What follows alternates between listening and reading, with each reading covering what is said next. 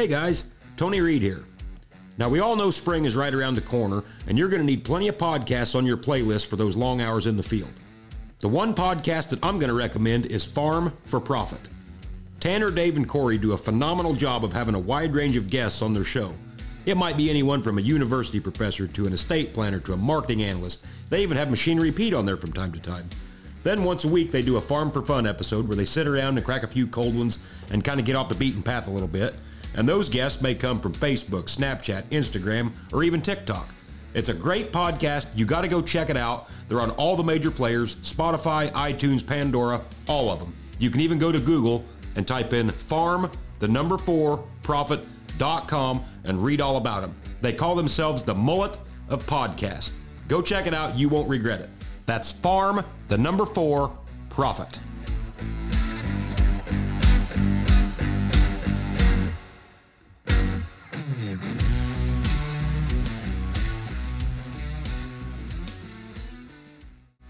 Hello, folks. Welcome back to the Straightforward Farming Podcast. I'm your host, Tony Reed, alongside Nick McCormick. Today is the second day of April, Good Yes. Friday. Yep. Uh, got a good forecast coming up here. Looks like maybe something will shake loose this coming week as far as field work. It's going to be close.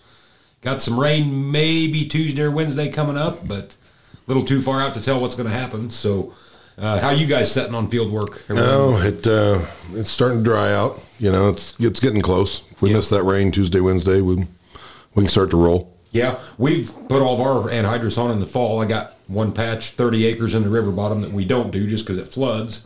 So got to have that custom applied just because it ain't worth hooking Yeah. up to a bar for that much. But uh, how much fall mowing did you guys do? I know when I posted a video way back last fall about putting anhydrous on, there was a lot of people that was just dumbfounded that people actually put it on in the fall. They couldn't Yeah. believe it. And I guess around here we just grew up with it and didn't know Yeah. nothing about it. You know, I, I didn't realize that that was a not normal thing, you know. You know, our, our farm's probably about the Mason Dixon line on that. You get very far south of us, and it, it tapers off fast, and there isn't any.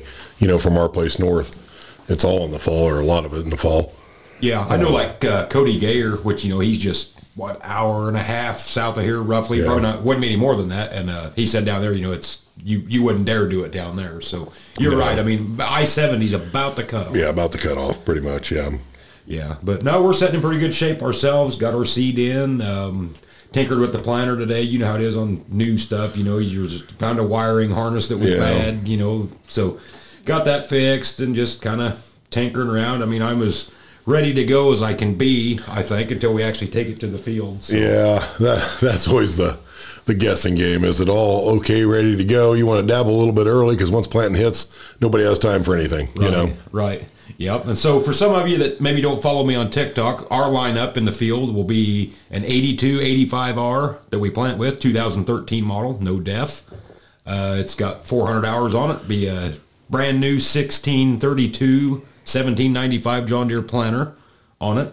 An 82 95R with a 31 foot sunflower mulch finisher and a 9230 with a 34 foot mulch finisher. Uh, what lineup you guys taking to the field this year? Uh, so ours is a little different shade of uh, color there. Our stuff's all red. Um, so we got a 9370 on a Salford uh, 2231 uh, vertical tillage machine, be our main tillage tool.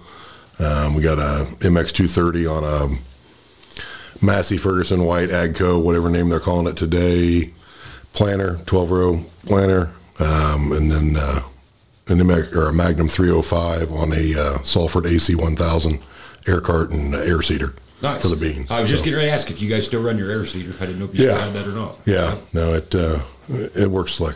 It works, fits in that's our operation well. Tool you don't really see around here, just I guess because there's not as much wheat.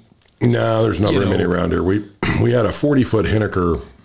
Gosh, I don't know how many years ago we bought that, and it worked pretty good. I was super tickled with it. The worst part about it was transporting it. Really? So I well, it was pretty wide, and the way the closing arms were on it, and it was pretty narrow on the tires. So if you met somebody on the road, it would lean Oh. pretty quick because it was narrow on the tires, Uh-huh. and you had to watch dis- ditch banks really, really bad, or you'd catch closing arms in it, and then that was the rest of your day Yeah. fixing that.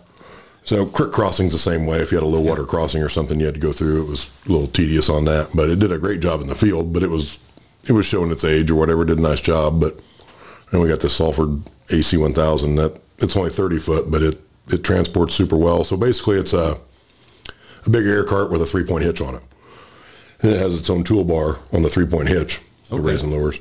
And uh, the Hinneker was similar to that in design wise, but this is way more robust and travels way easier, way bigger tires, Gotcha. way better deal. So I haven't been around a lot of that Salford stuff, and I know you guys are a dealer, and this ain't any kind of a sales pitch at all. But them Salford machines, I mean, you can do a little bit of everything with them as far as setting them up. You can put anhydrous on with them. You Yeah. tillage with them. So we've got uh, on our 2231, we've got anhydrous on it, um, and then we can swap back and forth with tillage shanks. So I do, I guess, what you call shallow chisel plowing with it. So that's how we set it up in the falls for that, or anhydrous back and forth. I've got an anhydrous toolbar as well, so we don't always put anhydrous on with it. Depends on the year because it will save me a pass. A lot of years, like last fall, I didn't think our window was going to be as big as, as big as it was. If I knew it, doesn't, anhydrous doesn't go on as fast with it because it's only 31 foot wide as opposed to my 19 knife toolbar, which is you know 47 and a half or whatever. So we didn't use it for anhydrous last fall, but I should have because then I'd have to go back over everything with the Salford to work the ground. Yeah. So I should have put anhydrous on with it then, and that to save me the trip. And and it seals real nice behind it. That's what I was job. getting ready to ask because you know, it, it, in a sense, you're doing a sort of tillage while you're putting the anhydrous on, right? You're not just leaving the little stripes like Mm-hmm. No, it's full tillage. okay. Yeah, just like you would do in the spring or, or Yeah. the fall without the anhydrous tanks. Yeah, that's pretty neat. But I know there you've told me over the years there's a lot of things you can put on them as far as Yeah. attachments and You can put, uh, you know, they got a Valmar seeder that mounts on it. You can do it that way, or you can pull one behind it. Um, like I said, the, the nice part about the chisel plow shanks in my operation is they're, you know, they're hydraulic, so you can swing them up or down. So let's say I go to this farm, and we got a lot of farms that are chopped up, multiple fields. You know, we don't have big square stuff. So let's say I want to chisel the corn stalks, but I don't want to chisel the bean stubble. All I got to do is hit the lever, flip the shanks up, oh yeah, so I work everything while I'm there, so I don't have to drive it back over there twice. Yeah, So it's sense. it's super versatile from that factor. You know, let's say you pull in the spring, you got a little washout or something, you can flip the shanks down, knock it out. Um, a good example is a couple years ago, had a customer that was where they had sprayed in this summer. It was wet and they had some low swags here and there and they they tracked it pretty good. Well, whatever conservation program they were in, they couldn't do fall tillage other than like a vertical till pass or something like that.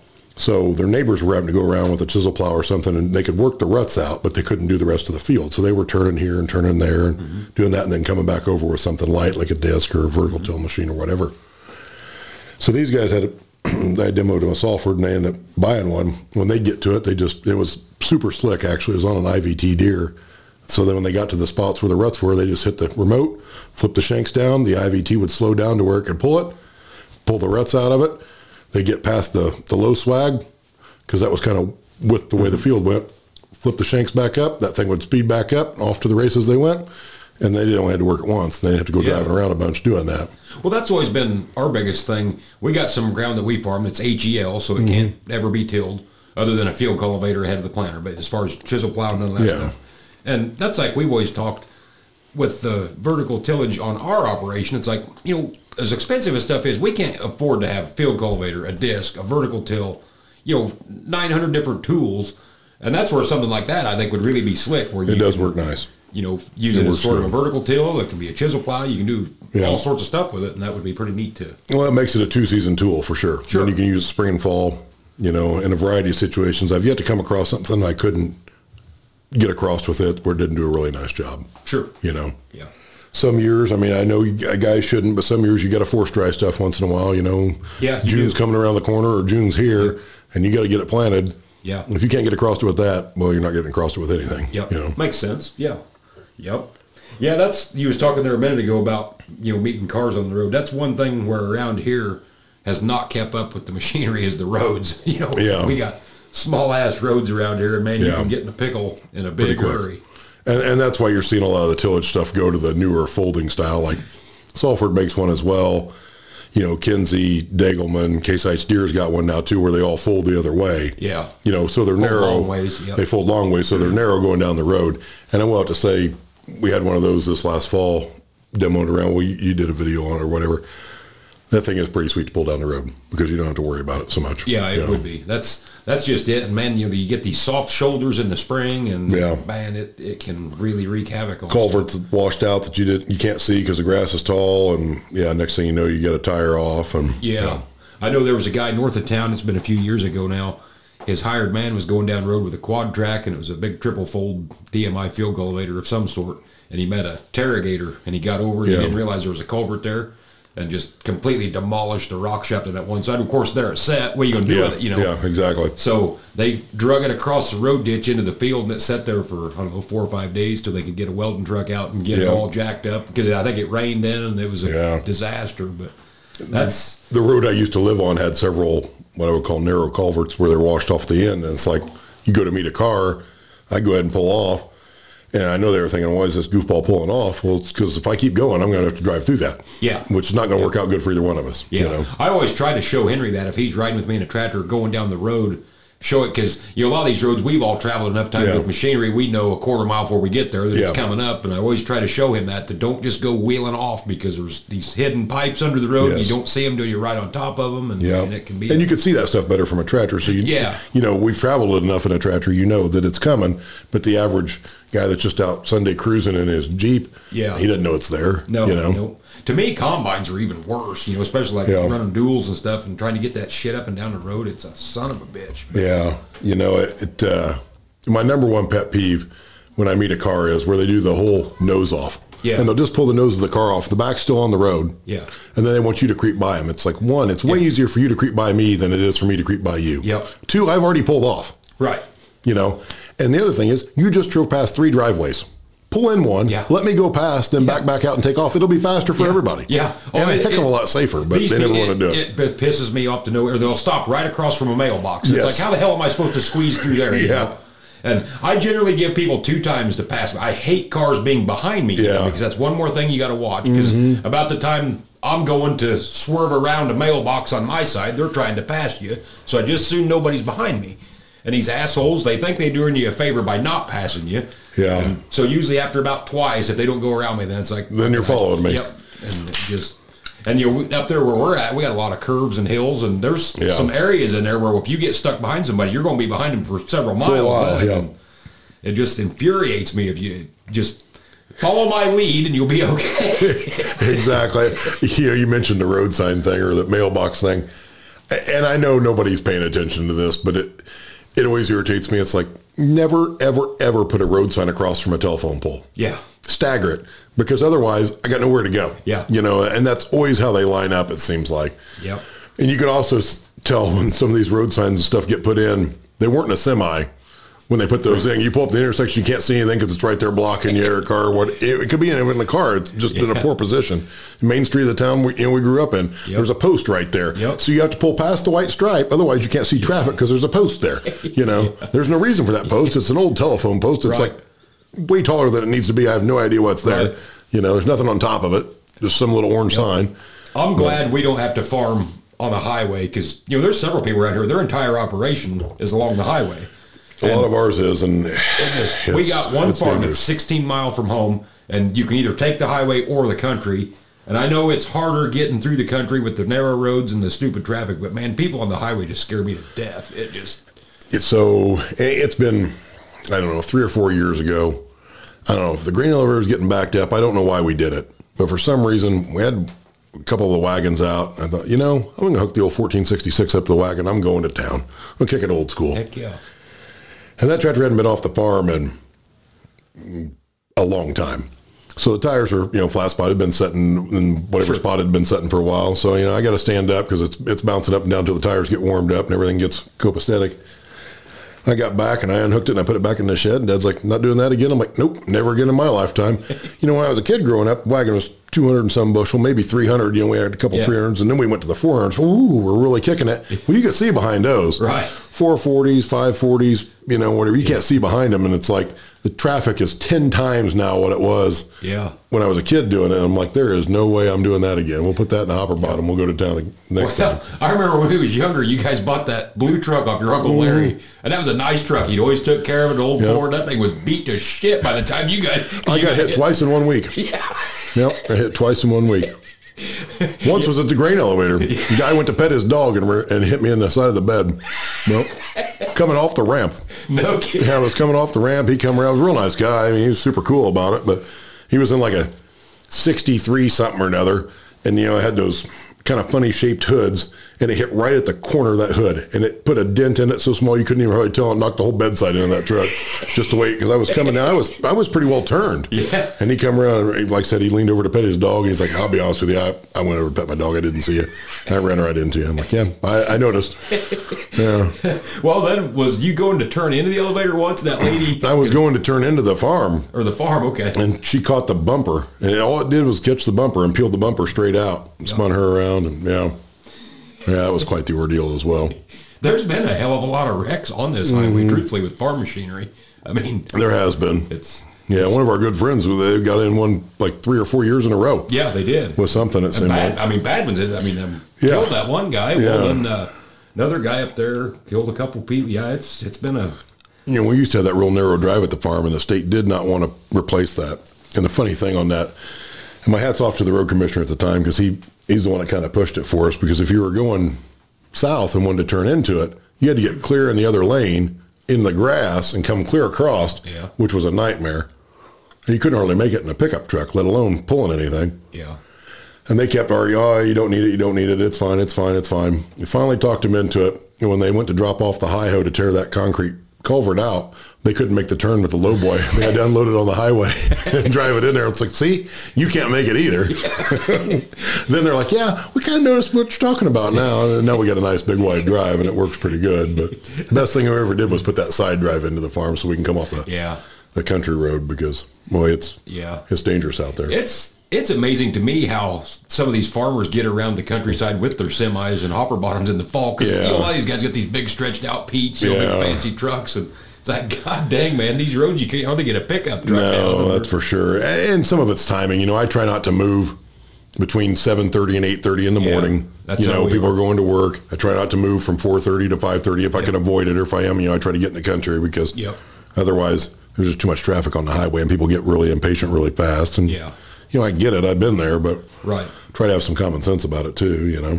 Yeah, it's uh, the a- an average cop would shit if he rode with a farmer one season just going down the road to shit that you see. It's Oh, it's insane. it's a wonder there ain't more accidents. Truthfully, Yeah. I mean, Yeah. I'll never forget. It was uh, two two or three years ago.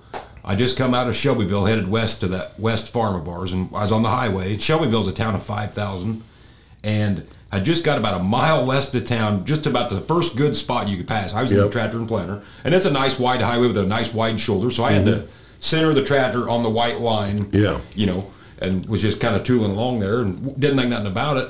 And all at once, out of nowhere, this semi comes around me, and, he, and it was a piece of shit semi, and he got right even with me. And he went to shift, and he missed a gear. Like, oh shit! Well, there was a car coming. He ended up he'd run that car completely off the road on her side, clear down through the ditch. Yeah. and it's like, God damn, man, Yeah. take it easy. It was a local truck. I mean, I knew I, I didn't know the driver personally, but I know the company Yeah. very well, and it's like, God dang, just Yeah. You're not in that big a hurry. Hmm. No, we've all been there and we've seen a lot of that. It's uh, it's scary out there. yeah. It one of these days there's going to be a major pile up somewhere. It's coming. I mean, Yeah. machinery's just getting bigger, and And you know, just driving down the road, you don't really notice how close some of that stuff is. But I can tell you, a couple of culverts, even on the highway, or a couple of mailboxes, they're in the way. Yeah. If you're pulling something very wide. Yeah. You know, even the town just north of us here, Strasburg, you know, all their stuff's yeah. on the wrong side. Yep. Of the ditches and whatnot. It's narrow through town. Yeah. It's a nightmare through there. And like I say, that's why I always hate people behind me, and especially on a highway, because sure, maybe the highway's nice and wide and wide shoulders, but if you get to a spot in the highway where there's a box culvert going underneath it, it Yeah. narrows down in a big hurry. Yes, it does. Well, now I got to s- slightly swerve around that about Yeah. the time this hill jack's coming around me. Yeah. And now you got a big problem. So it, I just, I don't want anybody anywhere around me when I'm moving machinery. I hear you. The best thing we ever did was put, you know, cameras on the back of everything for the most part because otherwise you, you just never know. I, you know. I still can't believe, and maybe that's an Illinois thing. Maybe when you get out west where there ain't as much traffic, it's no big deal. But for so like on our brand new planter, I was putting the camera on it today. I hadn't got it wired in yet, but it's like, why ain't that shit put on at the factory? I mean, you can't see nothing behind these center No. planters, nothing at all. Nothing and most at of the tillage tools now, the double fold, you can't see. You can't shit. see anything. No. Why don't you put them on at the factory? I, I don't know. But there's so much of that though, Tony. It's like, you know, I've been changing oil and stuff and getting everything serviced up for spring here or whatever. Hell, they can't put an oil fill where you could actually get a funnel in it. Yeah. So if you can't do that, I guess you can't expect a camera on it, you know? yeah, you're right. Uh, There, there's some stuff of that that just boggles my little mind. Yeah. You know, it's like, at what point did you think? I realized at the factory we got this super automated little fill deal, and you're probably just hanging the little nozzle in it. That probably works great. That's fine. Then, then don't sell oil in gallon jugs or five gallon buckets because you know that's what I'm buying it from the dealership. So how am I getting it in the tractor? Yeah. You know. Yep. Oh, I know Deere's bad about that. On like these R series tractors, you know, with such big front tires, hell, you can't even get in to reach the mm. damn fill cap. No. I mean, it's No. terrible. I'm not a slender guy, and I, I can't. The time I get wedged in there, then it's like crap. I forgot something. You can't get back out. You know. yeah. You know, when I was a kid, drain plugs were on the always on the bottom, so gravity just brought it straight down. Now it spews off to the side, so you got to keep moving the bucket over as you go. You know, it's like Yeah, and some of these front wheel assist tractors, they finally got smart and put the drain plug on one side. Unlike the case backhoe rant that I had that day, it used Yeah. to be it run all over the drive shaft, then it Yep. ran four different directions. well, it's like the other day you- you're talking about can't get in before the fenders and that. I'm like, you know what? I'm smarter today than I was yesterday. I'm going to turn the wheels on this thing before I start this process. Well, that's great, but the filter's on the other side, so now I can't even get close to the filter. I can get the oil plug out, but I can't get close to the filter without laying across the tire like I'm sunbathing. You know, I'm like, this is ridiculous. yeah. And I was thinking today, I don't, I don't even want to brought it up, but I'm like, you know, this tractor has literally 400 warning stickers on it. You know, everything from don't stand there, you're going to get pinched. Don't stand in front of that. You know, make sure it's in park, blah, blah, blah. How about a sticker that just has all the filters listed? Yeah. Right where I can walk up to it and see it, just the part number, all those filters. Yep. Because there's a serial number break every three freaking models, you know. Oh, Bill built these three, so they take this filter. Jim built these three. It's got the same engine, but it takes a different filter, you know. Yep. How about we just put a little sticker on there? It's got all those listed, so I can just walk up to it, snap it with my phone, go on, you know. Yeah, you would think. I mean, what is the reasoning for that? I mean, why is all these? filters are a huge pet peeve of mine. So, you know, we, you know, we're in business, we sell a lot of filters, whatever. And I'm like, how many different ways can you filter oil and fuel? Right. Like literally, in my mind, you got like six options. Really small, a little bit bigger, a little bit bigger, pretty big, even bigger, great big. Mm-hmm. That's all the filters you need. Right. Okay. No, we got this one, we got that one, we got, you know, half of them fit on the same engine. Right. You know, I was just talking to another guy about this. They got a fleet of service trucks, all with the same engine in them. But depending on if it's a Kenworth or a Ford or whatever, they all take different filters for the same 8.3 Cummins. Is that right? And the filters are on the engine, so why are they different? yeah. You know, it's just. And now the world's going back to canisters in the world of being green, which I don't know if any congressmen have ever changed a canister filter, but they suck. Canister filters ought to be illegal. If you can't Mm-hmm. Yeah. spin it on, it shouldn't be on there. Oh, I hate them ones Deere's got now where the, they've got the little ears, so you just you slide them up, and then you Yeah. maybe might have to rotate a quarter turn. Then you get that stupid ass plastic Yeah. lock deal. God damn, I hate them things. Won't go on. They get egg shaped. Deere's always had shitty filters. Though those stupid glass ones, the square glass ones with the snap down latch, if that wasn't the dumbest concept in the history of mankind, and bene- benefit to that was you could see the fil- fuel going through it, I guess. But then everybody said, well, these glass ones suck. We should make them out of steel. So they lost your ability to see it. So they just serve no purpose and they leak. What are you going to You can't tighten it. right. You know? Exactly. Yeah. and sediment bulbs. If you go to clean that out, you might as well just plan on it's going to leak when you're done. Yep. It's like every tractor that comes in the shop is like, eh, And Deere still has that on their new combines. And it, really, they have a sediment bulb on them. yeah, on the bottom of the filter, you put the filter on. Then on the bottom, it's got on your bottom of your water separator, Yeah. big clear you can see in. You can unscrew that or drain it or whatever. But anytime you change that filter, you got to screw the clear plastic deal off, put your new filter on, then screw it onto the new filter. Yeah, which is super handy. Yeah. Some genius at Case thinks they need to put a lawnmower filter on everything before it gets to the real filters, which would be neat if it wasn't halfway under the cab where you can't get your pliers to do the little spring clips and this because you need two hands to do all that, but you can only reach it with one hand. Uh-huh. You know, I don't know if you ever tried to hold the filter, hold the hose, and run a pair of pliers with one hand. It's kind of difficult to do. Yeah. Yeah. Yeah, At I least these new that. tractors, you don't have to prime them. I will give them that. Turn the key and let it set for 60 seconds. Yeah, and they, they a kinda, sorta. that. I, I was working on one the other day. I came to what model it was now. It's like, you know, it's got the hand primer on the side of the tractor. And that'd be neat had they not run a bunch of shit in front of it. yeah. It's like you got to disassemble half the tractor so you can use the hand primer. I'm like, I, yeah. who, who thought that was a good idea? Right. I, I just, eh, I just don't understand it. Yeah. Now, was your Hesston or them cobbled like some of the American-made tractors? Um, so I mean, yes and no on some of that. Um, so they do have a sediment bulb um, really? that's kind of difficult to get to, and they've got canister fuel filters, at least on a big one. Um, I think on the series after ours, they might have went to all spin-ons. I don't remember now. I'd have to look at one, but uh, not too bad. Like the hydraulic filters are all up front, super easy to get to. Yeah, so I was just on a rant here the other day with a customer because I was working on a 3010, need a hydraulic pump. And for you guys that grew up with 10s and 20 series John Deere's, my hat's off to you. You should slap your dads because if I had to grow up on that shit, I'd have quit farming a long time ago. you know, hydraulic pump goes out, okay, or it starts leaking. Well, it starts leaking because you don't have the new drain line kit. So when it leaks, it just leaks back, you know, which means your pump's bad. You got to replace it and put the drain line kit on it. So that's like, you know, 1200 bucks for a reman or whatever. Okay. Plus, you're going to buy a coupler and all that crap while you're there. Okay, great, spectacular. And if it's a wide front, you got to pull the front in because that's super handy. Okay. Oh, so on and so forth. I'm like, hmm, once again, why I missed my Hesston. It's like $295 for a hydraulic pump for a Hesston. You can do it standing up, and you don't have to drain the oil. No. Yeah. Yeah, it's just it mounts to the engine. You just four bolts and two lines. It slides off. Right? And you're done. Yeah, no big deal. Yeah. The hydraulic filters are out in the open pretty easy. Engine oil filters are out in the open real easy. Like I said, the fuel filter fuel filters always suck because when you're, you're, invariably you're changing them because something bad happened, and you know they plugged or whatever. You got a bad batch of fuel, or something. You're in a hurry. Yep. You know you never got the extra time, and then you know it doesn't prime like it should. Now, if, if you're just changing it for preventive maintenance, it always goes smooth, right? Oh yeah, that you always. never have any trouble. You spin them on you know, yep. you, you, you, pump it three times, hit the key, fire it up, runs like a top. But if you're in a badass hurry, it's getting ready to pour down rain, you're trying to get it off the road, yep. then it's always an issue. Never fails. Yeah. yeah. yeah. some of that Deere stuff, and I don't mean to always knock Deere. Like their sound guard cabs putting batteries in them bastards. all that shit. I mean, just.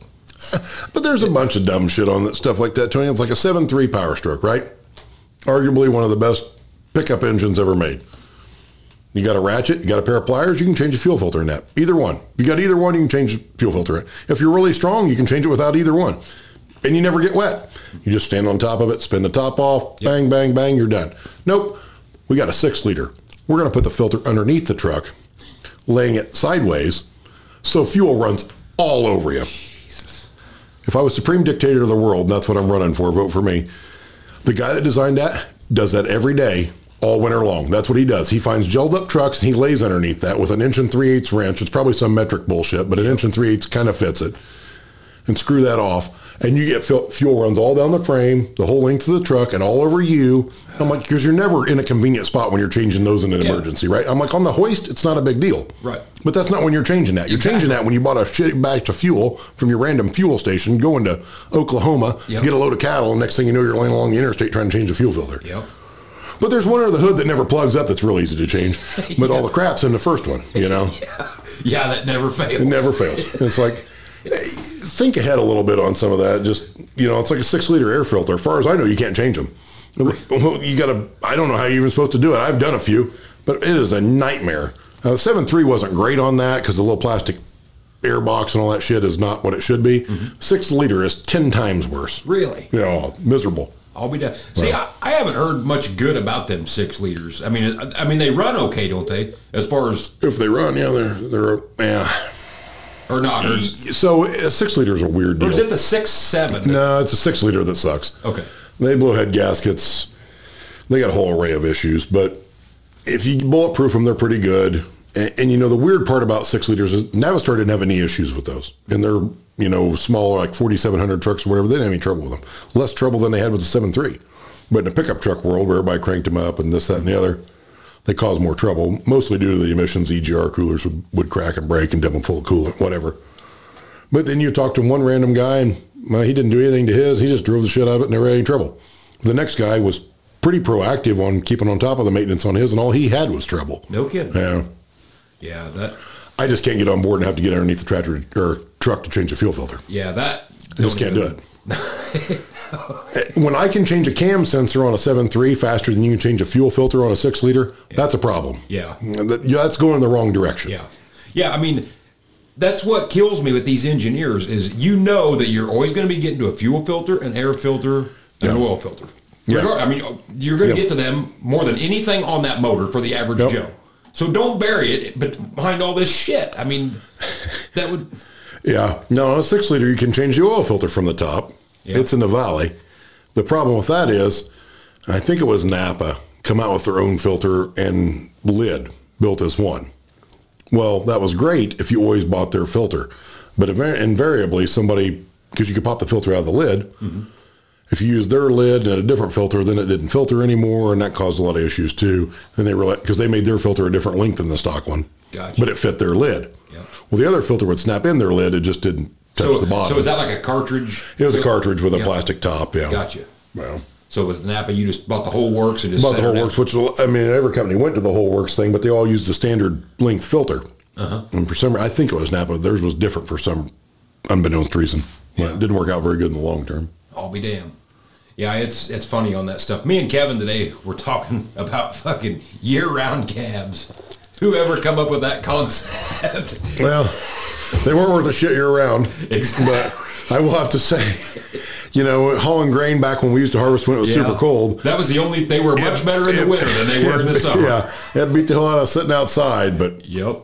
boy, not by a lot. We had a forty, or Grandpa had a forty-two thirty John Deere with a year-round cab, straight pipe, but it did have a turbo, so that helped quiet it down a little bit. Of course, no air conditioning. Yeah. You know, so you open the windows and eat all the dirt. The Yeah. dirt gets in, but the air don't. Yeah. yeah, somehow magically.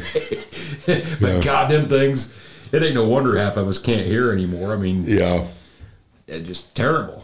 The only thing nice about a year round is, you know, in IH world, you could leave the fenders on if you wanted to. You, the platform didn't change, so you could take it on and off pretty easy if you if you wanted to. But Yeah. I would argue that the IH cab was a better cab. Yeah. As far as I'm concerned, in the summertime, a tractor with an umbrella is way cooler than a year-round cab. Yeah, there's some truth in that. Yeah, To there's me. some truth in that. you know, on the maintenance side of things, though, it's just funny. You know, on the 06 56s, there's a little screen on the, not really a screen, but a, a serrated plate that you can pop off to get Yeah. your air filter out. On a 66, you got to take the hood off.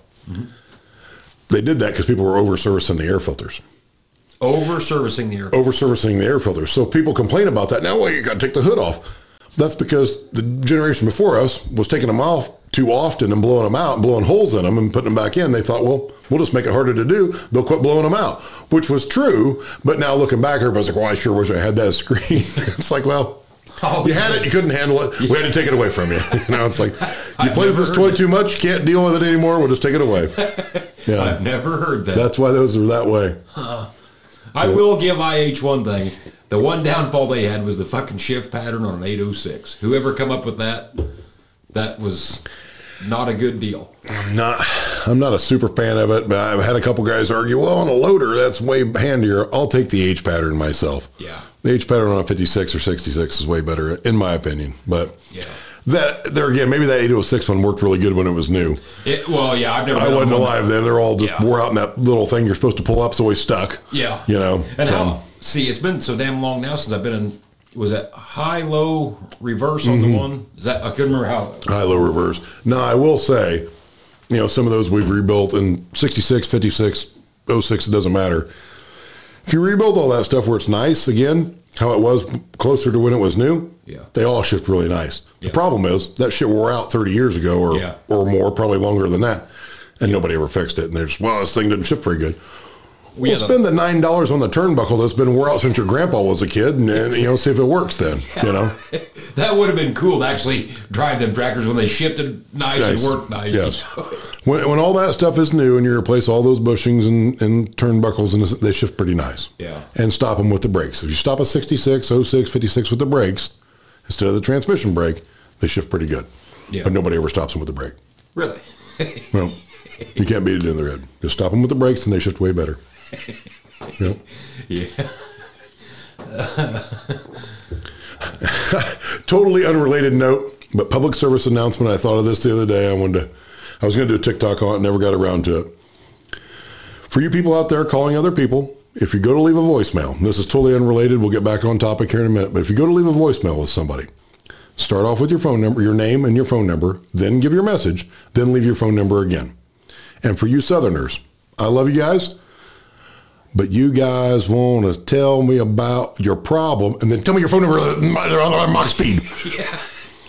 Tell me your phone number at the same speed you left the rest of the message so we can understand it. I don't understand why it's like, hey, I'm Jim and I got this problem. And my phone number is 865 I, I can't get that and I can't replay it fast enough or whatever. Or better yet, don't even leave me a voicemail and send me a text. if you call and I don't answer, send me a text with the information. But that's a totally unrelated note. But since we're on pet peeves, that's one of mine leave your phone number, leave your message, then leave your phone number again. So when I go back to get the phone number, try to get something I can write it down with, then I, I, I always, can get to it. I always like the people that got to tell you the whole series of events leading up to the problem. You know, I, I, don't do that. When I call Deere, I'm like, hey, I've got this, this, and this. What I need to do, you know. But boy, some people they want to tell you, well, you know mm-hmm. took the tractor down here south the house. He's going to work this 40 and got to going back and forth. And none of it has anything no, to do with what's no, going on, yeah. I don't need to know that. What's your problem? I don't care what you were doing, where you were going. Just tell me what's the matter. Or my personal favorite, it's doing this. Well, did you look at it? Well, no, hell, I'm still in the cab. kind of knocking, though. Well, have you checked it up? No, I just called you. okay, that that's fine, but you might want to look into it a little further than that. But yeah. it's amazing how some people their lack of preventative maintenance on stuff. Yeah, I, I can know, catch up with you. That, I mean, I go over stuff with a fine tooth comb. I mean, I really do in the driveway for a week and a half before we go to the field. One of the, we, one of the best farmers I ever ever knew and worked with, he ran a grease gun. He's like, my skill set is done there. I'm not any better than that. I know I can run a grease gun and I run it religiously. Outside of that, I'm taking it to somebody that does it for a living, mm-hmm. and I guarantee you his maintenance cost was less than anybody else in the area. Yeah. He greased stuff religiously. He had it maintenance religiously, oil changes, this, that, and the other. Yep. But if it come to anything beyond that, he wasn't doing it, and he knew he wasn't going to tear it half apart, right. kind of jack it up, try to get by with it, and then call somebody. Yep. And just get it taken care of right off the get go, and he, he, he you know, grease worms eat a lot of stuff. You'd be oh, amazed yeah. at grease worms around here. Yep. I mean, those things are big. It's like trimmers. I mean, those yeah. things are jumping up and they're biting steel and yanking it out of farmers' hands. Yeah. I mean, grease worms have eat up ate up a lot of stuff around uh-huh. here. That's one thing I have no problem doing is taking stuff to somebody that knows how to do it. I, I, I have no issue with that whatsoever. I'm not going to attempt if it's something I think I can attempt. That's you know not a major important item. It's like oh hell I'll try it you know and go from there. But man, there's people like you said they'll tear it half apart and then get it all screwed up and can't get it back together, and then they bring it to you in pieces, and it just yeah. Here's this whole pile of crap. Can you put yeah. it back together? Yeah, I actually told my brother today we were working on a oil leak underneath the cab of a tractor. I'm like, you know how nice it'd be at some point just to call somebody, get this fixed, and go oh, back in the house. Yeah. You know, obviously I can't do that, you know, but I'm like, I, you know, I'm standing on the three point hitch. And I got one yeah. foot on each side. I'm straddling this thing. You know, the, yep. the third link is in my nether region. Yep. This is not a good situation to be in, but there's no other way to get to it. Right. And you're just, you know, that's what outside sucks. of pulling the cab. Yeah, this stuff's so tall nowadays. Yes. I'm I'm not built right. I either got to stand on a tiny stool. I can't stand on a decent sized stool because I'm too tall. Got to have a little bitty stool, and mm-hmm. just oh, it's a nightmare. I just hate it. We always joke you know, we walk a farm show, you know, at Louisville in the winter or whatever. And my brother's not super tall. But he's not super short either, but you know, he's not super tall. You get these new tractors and they got the buttons on the fenders for the hydraulics, the PTO, whatever. It's like, yep, can't touch those. Uh-huh. Yep, can't touch those. Yeah. Can't touch those. Hesston actually had those back in the day and they wouldn't let them sell them in the U.S. because it's too dangerous. No kidding. So they didn't have a, U.S. models don't have any of them, but to my understanding, the European ones did. Is that and now right? every tractor's got them, yeah. but they're 40 foot in the air. You can't reach them if you wanted to. You know. yeah. What are we up to? 54 inch tires yeah. on some of this yeah. stuff. Oh yeah, it's crazy. Yeah. Wow. It it, it uh, it's come a long way in that regard. Yeah. I remember when 18442s were big time. Yeah, that was a big time. You were tall cotton then. You yeah. could row crop and had some traction. Oh yeah, that was a big deal. It's the 20.8 18.4 battle was a big deal for a long time. You know, it's like well I want to do tillage. Yep. But I also want to be able to do something else with it. If I put 20.8s on it, then I can't do that, you know. But I can't pull anything with 18.4s, you Yep. know. And then 18.4s, I- I'm still mad about this. So we bought a new set of 18.4 38 Firestones for my 1468. Oh, when I was 15, probably. We bought that tractor when I was 14, I think, 13 or 14. And we used it a year or two, and we put new tires on. And they're nice, tall, beautiful tires. Still got them on there. The next year, we bought tires for the Hesston, 18438 Firestones for the inside. They were just a smidge taller than the BFG duals. Because we replaced, B- it had all matching BFGs obviously on it, and the inside tires were getting wore out. So we put new tires on the inside. They were just a little bit taller than the duals, not by a lot. The next year, we bought a set of 18438 Firestones for our 5288 at the time. They were shorter than the duals. On concrete, they barely touched No kid. barely touched. And we ended up switching that tractor to 18442s, which made a huge difference, made a tractor out of it. Yeah. Because it wouldn't pull squat after we put those new tires on because they barely touched. You know, Yeah. you had to be. And that was just a phase that Firestone kind of went through. But literally, those tires, 18438s, I could see clear over the top of them. Shortest set of 18438s I've ever seen in my life. Is that right? Oh, they were miserable. wow. Absolutely miserable. Yeah. I think you and I's on the same page. People that follow me on TikTok know that I absolutely hate Goodyear tires. I Good for a year, if that. Yeah. Firestone is the only way to go as far as I'm now I'm not saying Michelin or some of them others ain't good tires. I've never ran them, but Michelin's are good. yeah, we've always ran Firestone and absolutely refused to run Goodyears. The combine we traded for had Goodyears on it, and they ordered brand new Firestones on the new one that's coming from the factory. and They're going to swap them on our one year old one because we're not running them. They're I don't. I don't blame you there. They're, yeah, it's it's so frustrating. Now some of that stuff is is size specific. So like we put new tires on our sprayer, we got an 854 Rogator. We put new tires on it a couple years ago, and I was talking to my tire guy. He's like, "Well, in that size for a sprayer, I'd go with these." Was like, "I wouldn't normally recommend that brand for anything else, but on sprayers, like they're awesome. That size, they're they're really excelling in. You know, they, they're great. So we put them on, and they're and they're good. They've been really good. They're not good years, um, but it just interesting story on that. Buddy of mine uh, had this, bought the same tractor three years in a row, basically. So he bought a new one. He traded for a new one, the same model, and the next year traded for another new one. So the first one was on, I don't remember what it was. It was on Michelin's or Firestones. Doesn't matter. Any of it, like the tractor, great tractor. The next one, you know, and they were getting them. It was out of a, he was getting a, a one year old one every time, come off a research farm somewhere. And they only had like 100 hours on it every time they would get one. So the next one had, there again, Michelin's or Firestones. I don't remember which it was. And, uh, you know, happy with that. That's fine. So they bring out the, uh, the third one.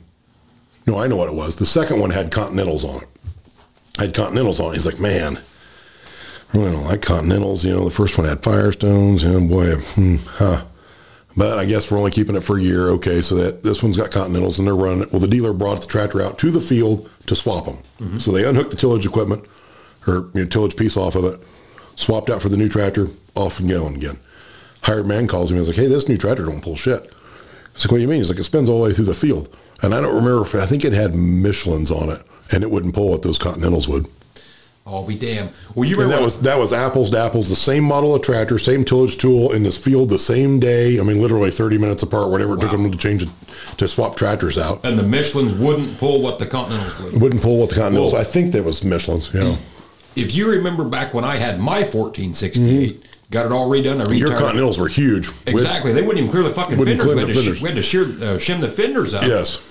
And I had never, I mean, they look like fucking rice tires. Yes, I they mean, did. And. I, I assume them tires are still on that tractor, the local guy that's got it. But I would assume so. Yeah. they, the guy that sold them to me back in the day, he swore by them as far as a tire that would wear like on the where Yeah. the roads won't eat them up because he said over in Europe, you know, they rode Yeah. the tractors everywhere.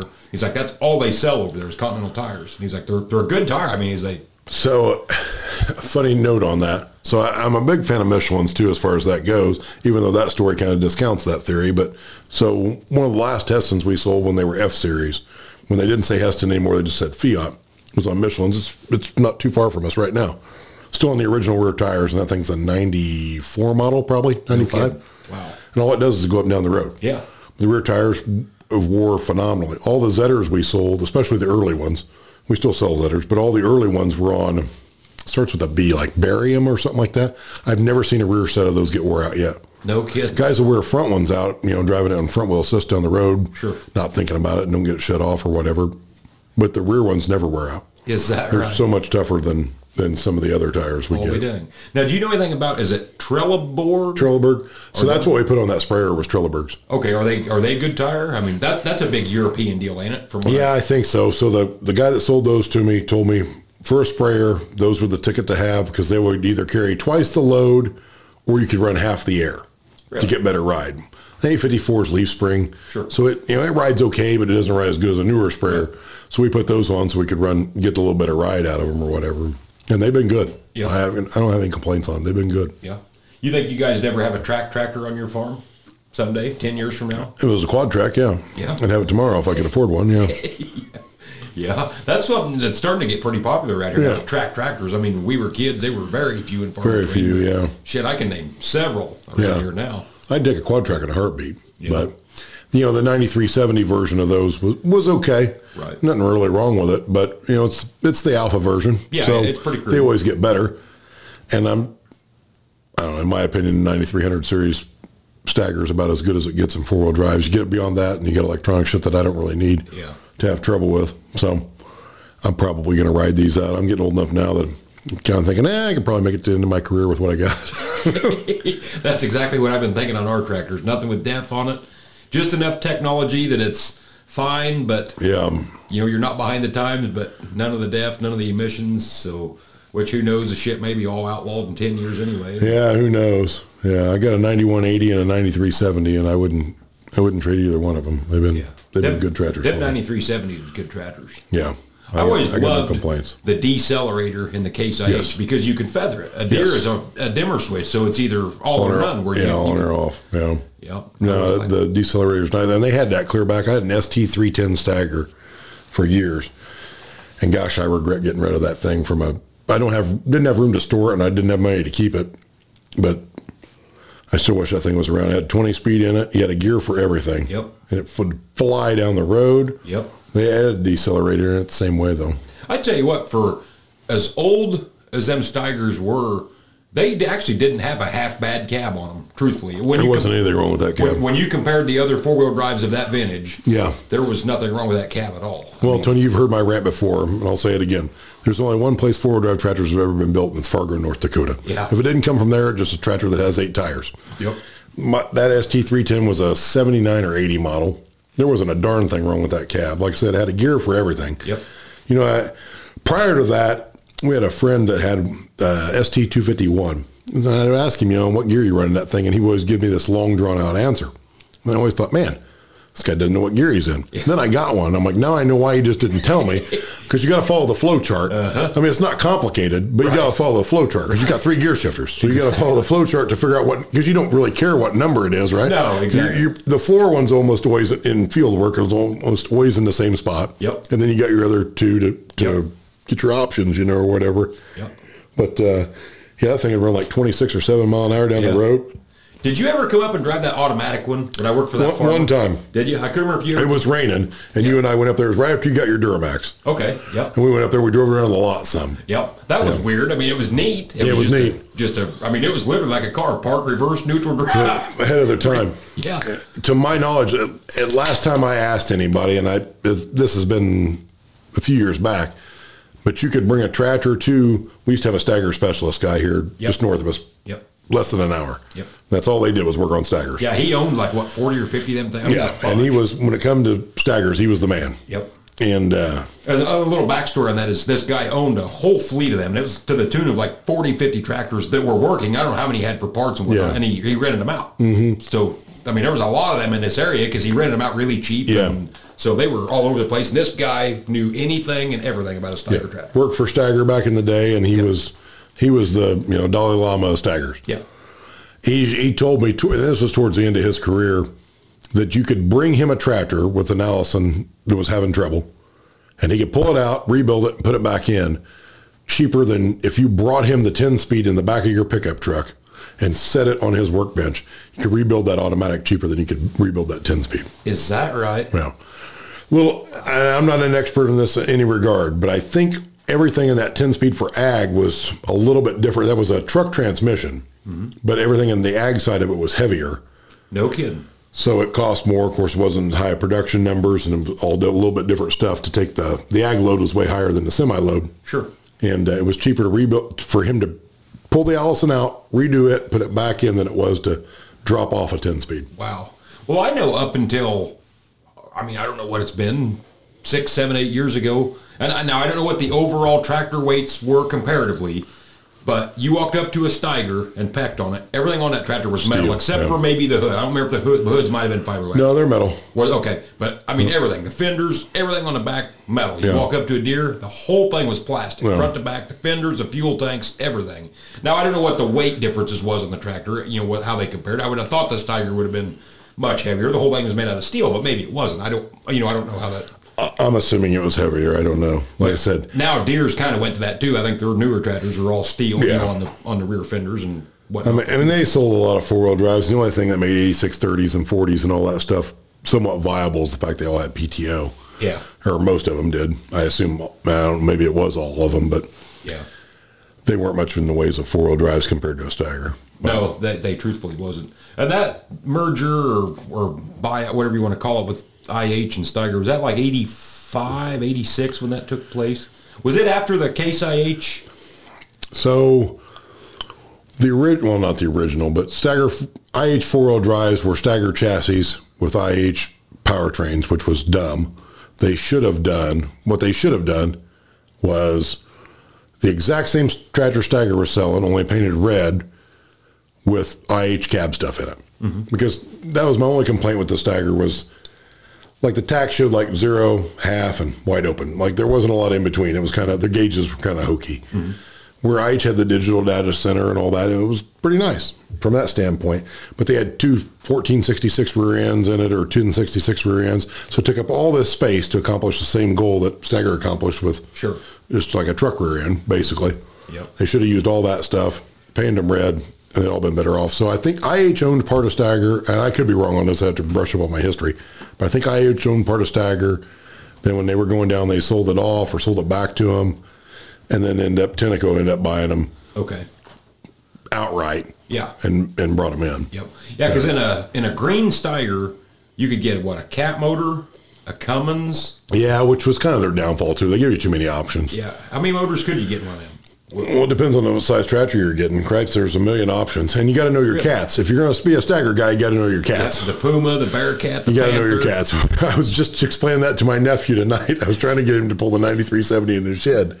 He didn't want to do it because to fit everything in there, way stuff stacked in there right now until spring starts, you got to kind of make the curve. Sure. You know, he didn't want to do it. I'm like, you're a little scared of the old Panther, aren't you? Panther. I'm like, "Ah, I think that's a Panther. The 90, uh, the 80's a lion, I believe. Okay. So, and then a 90 would be a tiger, I think. So I think a 70 is a panther, but I have to go back and look. I know my ST310 was a panther because Yep. it said it in great big print on the hood. Yep. But I'm pretty sure that a 70 equates to a panther, an 80 equates to a lion, and a 90 equates to a tiger. But you got to know your cats. Yeah, yeah, because they had what a, I think a Bearcat, a, A Bearcat, Puma. Puma, they had them all. yeah, I mean, uh, some of those small ones, uh, th- all the engine choices were shitty. It's like you get a shitty cat motor, you know, anything with 3208 is not worth taking to the field. Yep. The only redeeming quality they have is it starts quick, but it's going to blow up fast.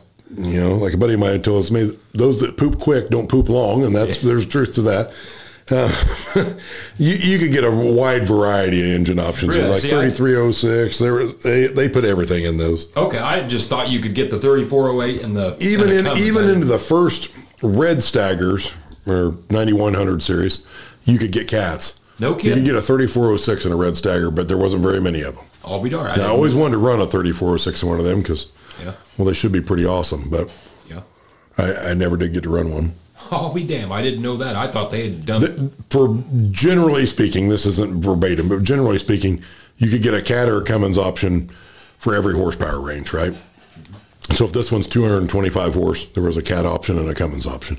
This one's 300 horse, there's a cat option and a Cummins option. Is They were different model numbers, but they were basically the same tractor. No kidding. Now, was that the only two motors available? There wasn't no other off-brand weird shit that you could. I mean, Cat or Always, Cummins? always Cat or Cummins. Oh, we don't? Yeah, I think. Yeah. Huh. I don't think there was anything else. Yeah. Like you could get a 903 in some of them. Yeah. Um, you could get that big KT 1150 in some of them, which I truly would love to run because that would be an animal. What was the biggest Steiger that they made? I mean, because like an ST310 is what I ran, but I mean they went bigger than that. So the biggest one would have been a 525, which Oh, would have had, which would have had that KT 1150 in it. So, So 11, that was 525 horse. yeah, Wow. 1150 cubes Damn, of I didn't realize that fire thing's got- breathing horsepower. I didn't know them things got that big. Yeah. They were way ahead of their time. I think those were all automatics. You still see a ton of them on, well, not a ton because there wasn't a ton of them made, but you still see some of them on tile plows. Is that If you get on YouTube, I think there's several of them. The guys still have them on tile plows because that automatic works slick on a tile plow, and they got tons of horsepower. And you can just get after it. I'll be damned. That's what always cracks me up about four wheel drives. Is Steiger had 525 horse that you could easily turn to 600 plus, and then it, that kind of went back. You know, horsepower got less, and then it came. Yep. You know, now we're over 600, but Yep. it took a while to get there. Yeah. You know, Well, and now that you mention that, because hell, that's been 15, well, hell, longer than that now. But that automatic that I ran that year, you just step on the brake like a car and it some bitch would stop, right?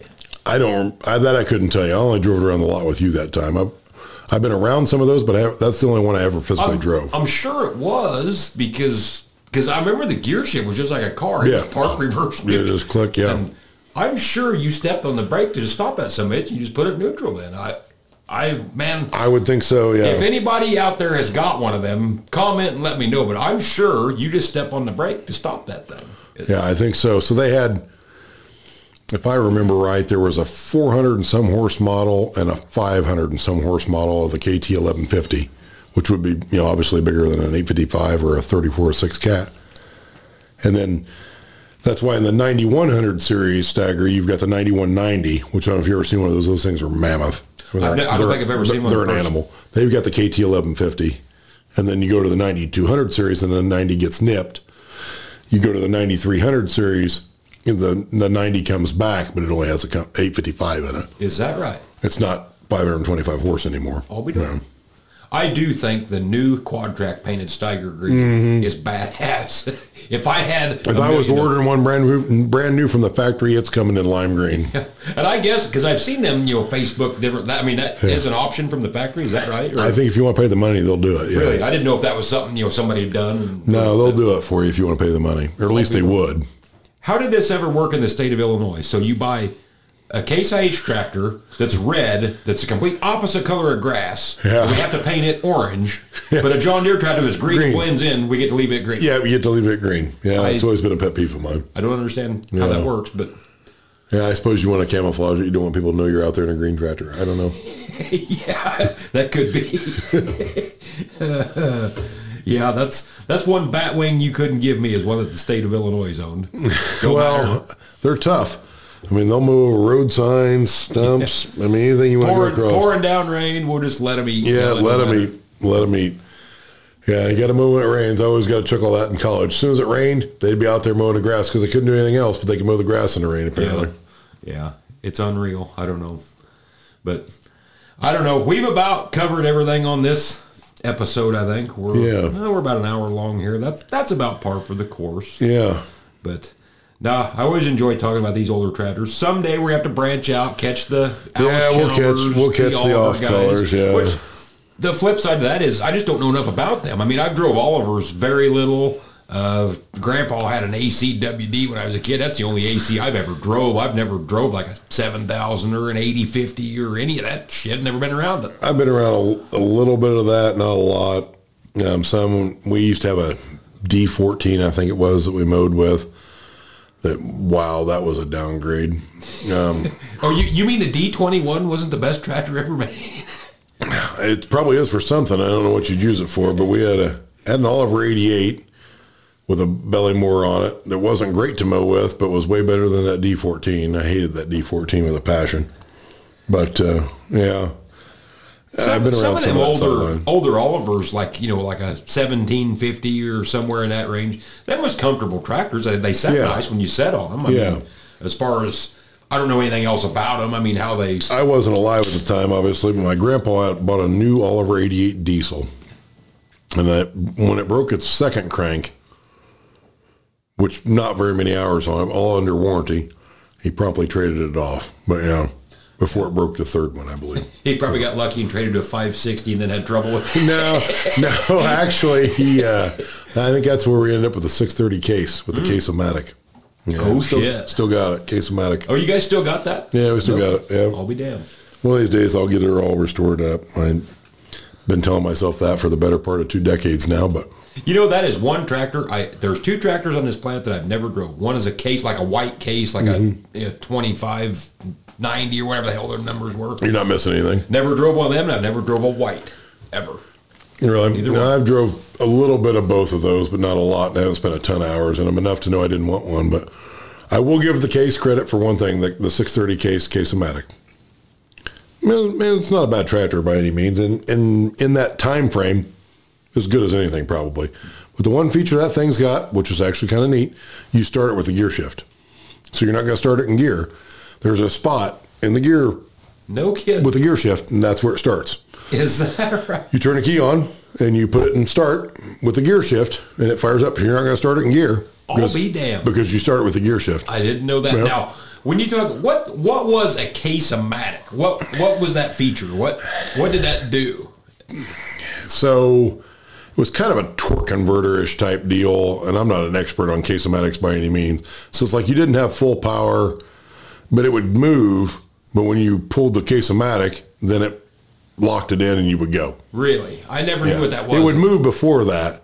So it's actually really easy to start. Back in the day when people did, you know, back to backs, my tractor's better than yours, let's hook a chain up to them. Uh-huh. My dad was pretty successful pulling his buddies around with the case-o-matic because they get going and he'd flip her in the case-o-matic and off he'd go with them. Is that And right? you could start it easy. It is nice for some stuff. I will give Case credit for one thing. Had the Eagle hitch been standard, the Eagle hitch is pretty good. Won't hook up to a damn thing, but it, other than Case implements. But if you had Case implements, it hooks up to that really nice. Is that right? Yeah. I wasn't. It doesn't swing like a three point. really. I wasn't. Even It's just stationary basically, but nothing is that standard width. Sure. So it doesn't hook up to anything you own.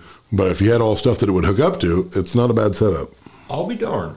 The thing I starts mean, runs like a champ. I am glad that when the merger took place with Case and International, that they went the IH route and shit canned a lot of the Case stuff. I mean, Yeah, unfortunately, the case executives have made it pretty far up the ladder because they've been there longer, obviously, and they kept some of them. Case didn't bring a lot to the table, not to No. not to offend you, 15, 25 case guys, but they didn't bring a lot to the table. No. And apparently, they must have had a shitload of suitcase weights because IH had the best suitcase weight ever made. Yeah. And we had to scrap that to go to a bunch of case weights. So they must have had a stack of those from here to the moon, is the only thing I could figure. because a case weight is that like what's on a Magnum and stuff? on some of them, and then, then they came out with their own Magnum weight. But Okay. the early ones all had case weights on them, and this the shitty case axles and case centers on the rear wheels, which were far inferior to the dual wedge that IH had, which is still a pet peeve of mine to this day. I just had to change one of those the other day, thinking the whole time if this was a dual wedge like IH had, I'd had it off here 20 minutes ago. But whatever, no big deal. So you're not a fan of crab steer like Case? And so it's funny you bring that up. Crab steer sucks. I'm just going to go ahead and throw it out there. There's no redeeming qualities to it. It was a poor idea. It never worked. Didn't work good the day it was new, and it got worse over time when the cables got froze up. And then they went electronic. You ever fired up one of those electronic ones, and it goes into the shimmy where the whole tractor just shakes around for a little bit? Really? Uh, supposedly you can program that out of it. Yeah, you can. It's called trade it for something that's worth a shit. Made in Fargo, North Dakota, but. So the crab steer wasn't good, but case execs were so hell bent on the crab steer and they loved it so much. That's part of the reason the two plus two got killed. When the 7488 would have been awesome had they produced it. And they had enough parts there to put a couple hundred of those together pretty easy without spending a dime. It was already already sitting there and paid for. They scrapped it all. The guy that made that decision, I hope you have a bad day tomorrow. Anyway, they loved the crab steer so much. Do you remember when they brought it back in the 9200 series? Steigers? I've, I've heard guys. A 9240 and 9260, those were so popular that they didn't make it to the 9300 series. You and I share a buddy that almost bought a 9260 because he didn't realize that it was crab steer. He was literally partway through a phone call of buying that tractor and questioned something in the picture and said, "Ah, I'm going to check on something real quick. I'll call you back. And he called me. He's like, hey, I'm looking at this 9260. It's a hell of a deal. Should I buy it? I'm for what? Yeah. What are you going to do with it? He's like, well, I'm a main tillage tractor. I'm like, you realize that's crab steer, right? Oh, no. No, I thought the picture looked strange. I'm like, it looks strange because it sucks. And it is strange. You don't want it. But uh, not to offend you 9260 guys, but they're not a, good. crab steer did not pivot at all, right? It was No. all in the tires. All in the axles. Yeah. So you can make them dog walk down the road if you wanted, and this, that, and the other. Probably cool in a parade. Yeah. But not real functional. Yeah. Pro- supposedly great on a plow because you could hang the ass end over and you could go oh. and you weren't really into furrow and. But then IH had on-land plows and you really didn't have to do that anyway. And, Wow. Unbelievable. yeah, yeah. Case didn't bring a lot to the table. I mean, they didn't. All, all they had at the end was tractor line, and that wasn't great. I was it the power shift on like them 20 series like a 2090 case was it the power shift in them that gave them trouble there was something on on the They, transmission they had all kinds of powertrain issues. Now, a die-hard case guy is going to tell you that once they got to the end of that deal, which was like a 3500, the, the ones they had to paint red to get rid of them because they mm-hmm. couldn't give the some bitches away when they were white, Yeah. was, well, they had it solved then. And I will say that cab is roomy. And that's about as far as it goes. The cab is roomy, but when you push the clutch on those, that thing's going to one. It's going to first gear. Whether you're going 20 mile an hour or 2 mile an hour, it's going to first gear no kid and they're full time four wheel drive on a front wheel assist. Is that which is also spectacular. Yeah, they, they they might they didn't have it figured out. The 50 series was far superior, and I think that's why they ended up going with the Magnum. And and uh, then, well, let's face it, the new case tractor is still basically based off of 5288, and bears a lot of similarities to it, or whatever. I mean, you could argue that Case's hood is on a Magnum, and it is their hood, although it could have been better than it was. But it didn't take 456 bolts that were varying sizes like the 52. So they did win that, I guess. But and they've got Case's shitty dash in there, which I just soon had the gauges. Yeah. All those little bar graphs you can't really see when you're bouncing up and down in the field, but whatever. Yeah. it wasn't bad. The Magnum's a great tractor, but I'd rather have the gauges. But yeah which ironically they carried into the combines clear to the 2500 series. So apparently they weren't too bad, you know. But uh, well, Case didn't bring a lot to the to the market there. no they didn't and like you say I mean it was of course I assume Tenneco was making the ultimate decision because they own them both Yeah, somewhat, but they didn't. I mean, they were taking some guy's word for it. They weren't an ag company, right you know. And I think Tenneco finally got liquidated out. What little bit was left of Tenneco, I think, got liquidated out a few years ago. Somebody told me. is that right Yeah, I mean, obviously they were an oil company. I think they finally got sold off and dissolved here not too long ago. But I could be wrong on that. I'm not a I'm not an oil guy. do, But do you know were they just looking for an investment or what was yeah, they had money and looking to invest, looking to you know diversify.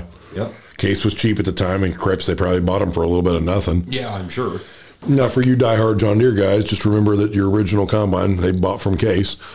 They sold it to Deere, and well, that's back when the motor was in the middle. Yeah. and it wasn't next to you where you could keep an eye on it. But uh, yeah, the the original ones of those actually said Case on some of the parts. Is but that they were green, but they said Case on them. Yeah, I'll be darned I didn't know that yeah. hell of a deal That's why I shouldn't even tell this story, but it's been a few years ago. Case come out, or Case IH came out with uh, what I would call the heritage paint scheme on the 7130s or whatever, 7150s on the combines. And it was a CNH executive and I were talking, and I'm like, hey, man, I just want to say I really appreciate that. That's awesome. Sure wish you'd do that on the flagship. Really love that. That's a great paint scheme. My brother and I have been talking about doing that to our combine for years, but didn't, you know, because, well, then it's kind of one off and it's weird and it's not worth as much and, Yeah. and whatnot. And uh, he's like, oh, you know, really appreciate that. I said, but I do have one question for you. He's like, well, oh, yeah, what's that? I said, why are we celebrating the anniversary of, because Case just celebrated some anniversary a while back. You know, it was a JI Case anniversary or whatever. I'm like, when the company's way older than that, you know, and it's, well, you got to remember who bought who. And I'm kind of a smart aleck, so I'm like, oh, I didn't realize Tenneco was that old. he didn't find it near as funny as I did. Uh-huh. He was a diehard case guy and was an original case guy that was still left over at CNH. He's a great guy. If you're listening, no offense to you, just want to tell a funny story. But I'm like, well, IH brought a little more to the to the playing field than than Case Yeah. did. But whatever. That if if IH would have never hired Archie McCardle, I think they'd have kept it together. That was the you got a, you brought a guy from Xerox Uh, he Yeah, man, they worked so hard to get him too. That's the worst part. Oh, I they mean, did. they literally just- sought that guy out like he was the Babe Ruth of farm yeah, equipment. and he kept turning them down. They just kept offering more and Yeah. more and more. And yeah, by the end, I mean, he was literally like, I can't believe anybody would pay anybody this Yep. much. I got to take this job. Yep. Full well knowing I'm probably going to fail, but Yep. I'm going to get paid so good in the meantime that I'm going to roll with it. You And know? it got even worse then when he brought in old Hayford, and it, mm-hmm. for a guy that literally made fucking tin cans for a living. yeah, It just, that took it down. Yeah, Yeah. it's it's sad. I mean, it.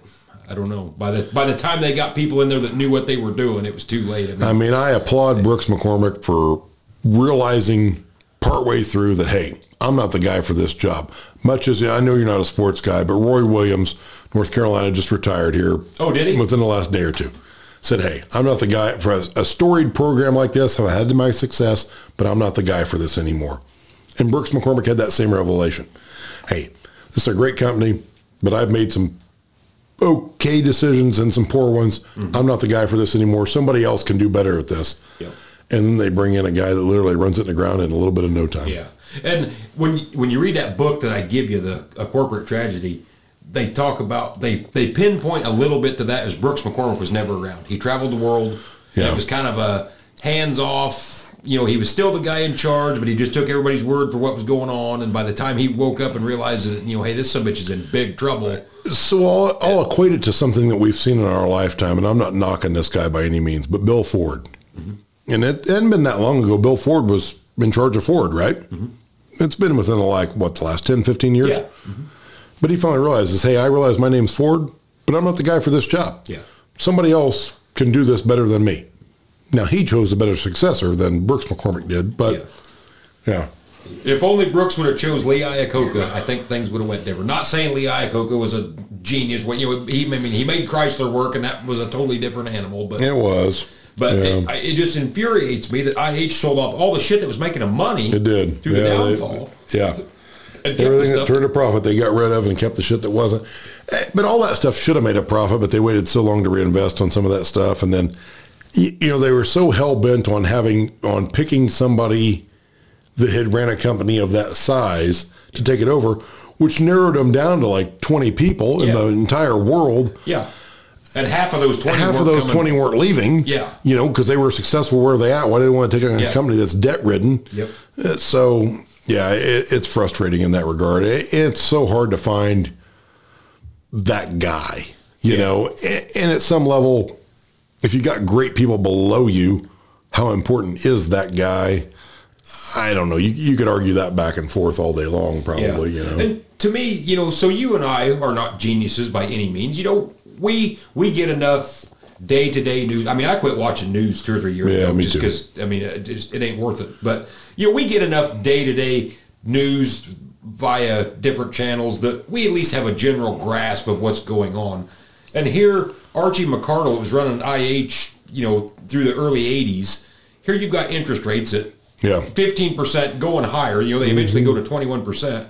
And his philosophy is, you know, once we get this big strike over with, people's going to buy, buy, buy. So we just we just keep stockpiling this shit. Yeah. And these dealers are like, we don't want this. Nobody's buying. Quit sending us shit. You know, and and they just keep. And before long, they you've just got thousands of pieces of machinery stacked Yeah. up.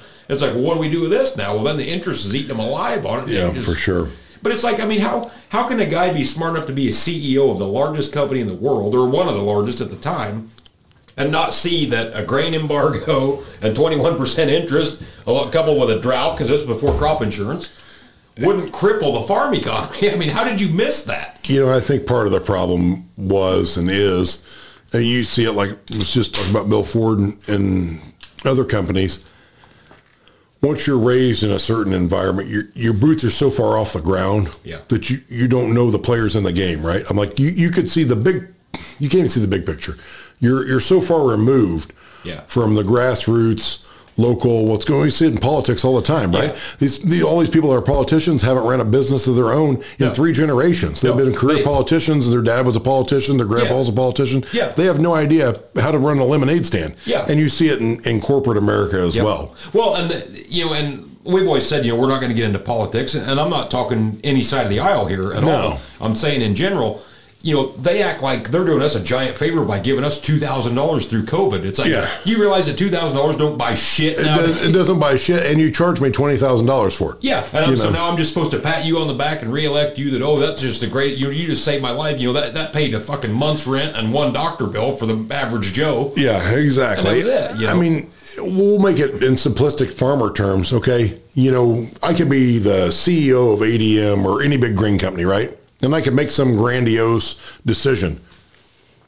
At some level, there's a guy with a scoop shovel that knows more about what I just did or what needs to be done than I do. Yeah. Because he knows what it's going to take to get that grain out of that bin Yep. onto a truck and run it through the processing and, and put it into a product Right. but they get so far removed, especially if they're born into it. Yeah. And I'm not knocking, but you, I mean, you see it in every Oh, absolutely. dynasty generation, whether it's a whether it's a large farm that's three or four generations deep, whether it's a corporation that's three or four generations deep, even if they're publicly traded. Go, go ask the Kennedy family what the Great Depression was like. It wasn't a blip on the radar. Yeah. Everybody else was starving to death, and it didn't even affect them. It didn't affect them. You You know. know, so you, you you see that in a lot of different business ventures. You know, you always hear the thing, well, you know, the first generation makes it, the second generation maintains it, third generation loses it. And I'm not saying that's by design, but partially that's victims of circumstance, right? Yeah. Because the third generation grew up, They had it all. they had it, and they were removed from it, so they don't know what it took to get there or to keep it. And, and you see that in, in a lot of corporate stuff. Yeah, you do. And, and that first generation makes it, second generation saves it, third generation blows it. There's a lot of truth to that. I've, Th- I've seen is. that firsthand. There not, is, you know, not, not every circumstance, but I've not, not all the happen a lot. time, but you, but looking back now, you understand how it happens, right? Sure. You know, I mean, l- look at our kids today. You know, not just saying our kids. I'm just saying kids in general. Look at some of the stuff that that they take for granted Sure. that was a huge deal to us. Oh, you yeah. know, first video game or whatever. You know, that was a that was a saving. That was selling Yeah. lemonade. That was mowing lawns. That was this, that, and the other. So you could play it for ten minutes a day. Yeah. Now it's available to you on your phone on on any. I mean, you can't walk away from it. It- It's everywhere. You can play a video game anytime you want to. Yeah. All day long. They're not mowing any grass Well, to get that. I know, You know. I know. Growing up, you know, we lived. I'm going to guess seven, eight, nine miles from Effingham, you know, Mm-hmm. big city of twenty thousand people or fourteen thousand people, whatever it is. And my dad would not dream of going to Effingham twice in one day. I mean, No. oh my God, you know, why No. would you ever do that? Yeah. now it's like, hell, you Yeah. we live twice that far now. It's like, Yeah, do it all the time. No, no big deal. Went down ate dinner day. Why hell, you know, forgot Yeah. some of ours. We'll run back. Yeah, you know, no doubt. You don't think nothing about it, but you No, know, that's exactly right. it's just the the different generation. yes, for sure.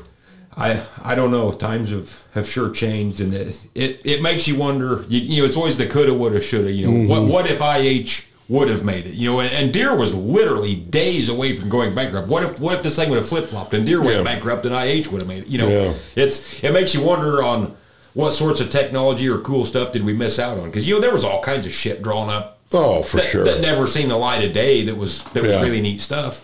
You know, and I'm sure Deere's got stuff that's just never been released either. But it it makes you wonder. But since they're still in business, it never gets out. Exactly. You know, they can keep it secret a little easier.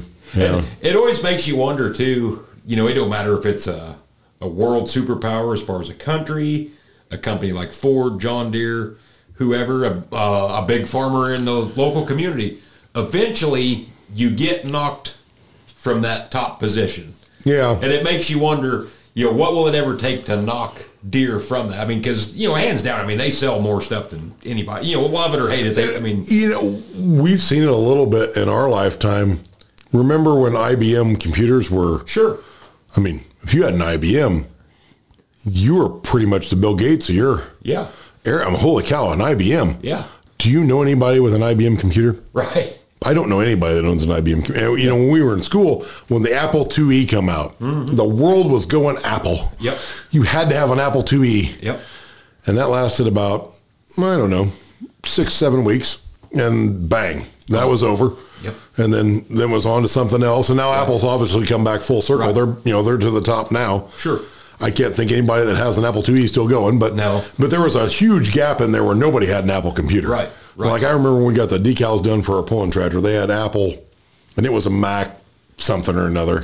And I remember looking at it, I'm like, what a hunk of junk. But the graphics were super good, Uh-huh. which is why they had it. Their mouse was round I'll never forget that. It was, still with the cord. Yep. This, you know, it's been a few years ago.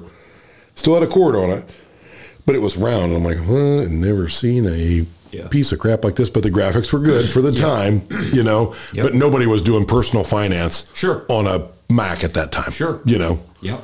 Yeah, because it makes you wonder. You know, I've heard my mom and dad talk about different people around here who, in the '80s, were just you know BTOs, humongous farmers. In the '80s, took them down. I Mm-hmm. Mean, today you would never know that family farmed if I didn't No. tell you. No. And you know, so you look at companies like John Deere. You know, back in the day when you know when our dads were kids, Sears. I mean, you God, you'll never. Yeah, you couldn't take Sears down. Sears is everything. Yeah. Sears was the Amazon of their day. Yeah. You could you could buy a house from Sears. You could buy a pair of underwear from Sears. They had everything. Yeah, it didn't matter what it was. Anything. I mean, that was one of the largest. And I've always said, you know, because then as we grew up, that shifted from Sears to kind of Walmart. Yeah. But I think Amazon's going to take Walmart down. I really do. I still, oh, I, I think you're right. I still remember, you know, getting the Sears catalog in the mail. I think it come in the mail. Yeah. I remember getting the Sears catalog and going through it with your pen, the toys. circling all Yeah. this stuff. I think we we talked on this one other time Yeah. about that plastic engine they had. Yeah, we did. Yeah, somebody, Ryan. somebody sent me a message like my brother filled it all full of candle wax or something. Yeah, that was Combine Ryan. and, and ruined it. It wasn't that great. Yeah. But I remember, you know, that catalog was awesome. And then it wasn't too many years after that, that catalog didn't exist anymore. No, gone. You know, and I think you're right. I mean, I think Amazon will, will take Walmart down probably at some point, and somebody will probably take Amazon down after that. it's- You know, Yeah, and so when you look at it from the ag side, and maybe that's you never know. Maybe that's where Deere loses its steam because you know eventually electric tractors with no operator sitting in it, it's coming. I don't care what anybody, it's coming. And then you know, it, it may be right, 20, yeah. 25 years before it gets implemented, but stuff can't get any bigger. So I've always said it's going to go to smaller, but one guy will drive multiple Yeah. units. And maybe that's when they, you know, there may be some company out there that we've never heard of. That's well, I mean, look the at the, look at the car world. Not that Tesla's putting GM and Ford out of the business, but they've taken some market share. Sure. I mean, there's a there's a, a sect of people that that are driven to that, right? Or Yep. not driven, but they're they want it. Yeah. they're they're they're going for it. Yep. And that same thing may happen in the ag industry. I mean, you never know. I mean, do you think anybody was sitting around 1975 saying, "Well, IH and Minnie Mo and Oliver and all these companies are going to be gone in 10 years"? No. Yeah, yeah. If you'd have bought a 1066 and 72, and I said, hey, 10 years from now, this com- company's going to be out of business. So I don't know if I buy one of them. You're going to be like, yeah, right. Yeah, right. Yeah. Whatever. All right, go home, put some meat in my IH refrigerator, kick Yep. my feet up, hop on my Cub Cadet, mow the lawn, Yeah. take a ride in my Scout, go check my crops, call it a day. Yeah. Yeah. And it can happen that quick. I mean, you start talking numbers, you know, I mean, a billion dollars to a company like John Deere nowadays is nothing in the realm of things. what always cracks me up, and it's sad really, but how many years did we see, you know, oh, Ford posted a third quarter loss of five five million dollars. GM posted a third quarter loss of ten million dollars. Always, I'm, always thought, where they are supposed to profit? Yeah. All these major companies constantly pose a loss. Yeah. At some point in time, don't they have to be profitable? You would think. You know, you would think so. But as costs go up, you know, raw materials are going through the roof right now. We've seen it with OSB, we're seeing it with steel, we're seeing it with everything. I remember back when I think it was about the 8400 John Deere frame time frame, 8000 series Deeres. You know what the most expensive part of an 8000 series Deere was when those came out? What? Take a guess. Single component was the most expensive part of it. I know the answer to this because, Because we've had the conversation. Yep. It's not the tires, it's not the engine, it's not the transmission. It was the health care for the workers that put it together. yeah. And that was in the 90s. And that was in the 90s. Think what that cost is today. You want to know why tractors cost $300,000 now? Because the health care for those guys putting it together. Yeah. And I'm not saying they're not worth it. I'm just saying health care has got that expensive Yeah. along with everything else. That, that cost has had to quadruple plus. Yeah. I was told by our local dealer this week, tillage John Deere tillage tools in August, seven percent increase. Mm-hmm. That's a fucking lot. You figure? Let's just figure. Uh, uh, uh, let's this short ball. Let's say a, a forty-five foot field goal there is going to be a that's going to be a hundred grand. Yeah. Seven percent. Yeah. That's a lot of money. What always amazes me about this, and you and I have had this conversation in private before, it's like, oh, tillage went up 7%. Yeah, yeah, well, yeah, maybe I got to have it. But it's like, oh, Oreos went up 7%. By gosh, we're going to Aldi's. yeah, yeah. no more Oreos for us. You know, we're, Yeah. we're doing something different, you know. Well- that's going to save me $9 this year. you every farmer that I talk to, and I mean every farmer, it's always the same old song, and it's God damn, this shit's expensive, and we just Mm-hmm. bitch and rant and bitch and rant.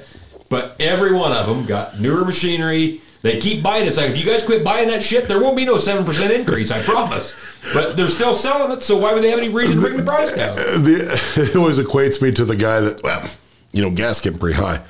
I'm going to buy this car to get to work. Yeah. Get, it's better mileage. But you give like $7,000 for Yeah. it. And now you got to pay license and You got to save it. a lot of gas money to, Yeah. to get that back out of it, you know, especially unless when you're you're- gonna, you're going to trade pickup trucks in a year now anyway. Yeah. You know, but you're just, now you're not driving it. So now you're not even enjoying it, but you bought this work car. Yeah.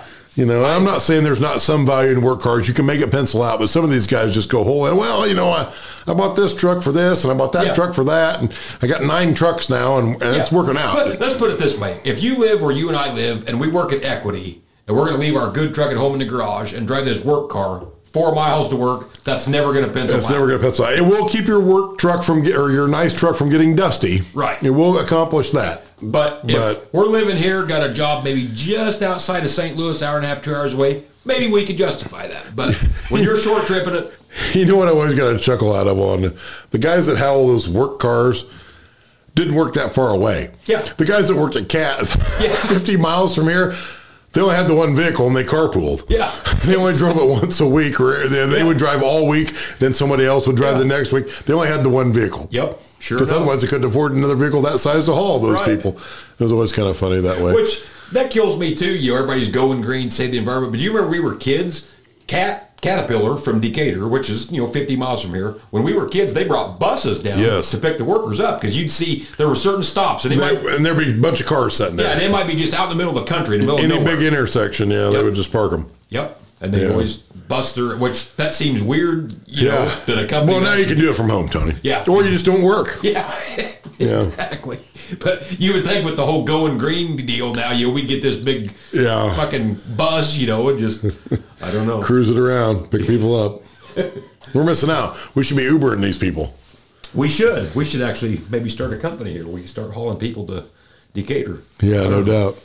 Yep. But well, we better cut this off for this week. We're getting a little long here again. Next thing you know, it's going to be two hours long. But uh, no, it's been, a, been a pretty good conversation this evening.